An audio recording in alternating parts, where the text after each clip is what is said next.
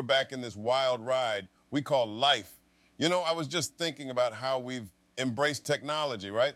We're all hooked onto our screens, living our best lives on social media, but can't find the time to water our plants. I mean, come on.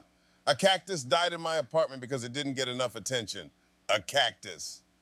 That's like forgetting to feed a pet rock. And then there's this thing called cancel culture.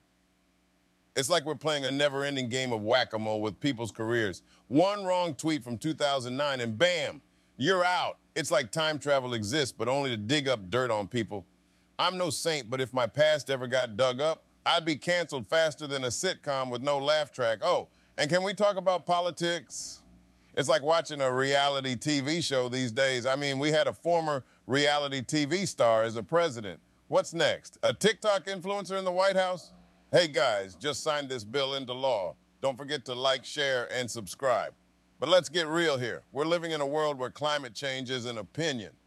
Folks, the polar ice caps are melting faster than the ice cream in my hand on a hot summer day.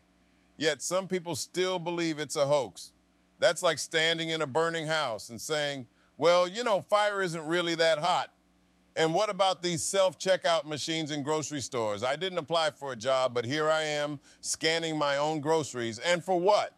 For the machine to accuse me of putting an unexpected item in the bagging area. It's a tomato, Susan, not a diamond necklace. The world is a crazy place, my friends.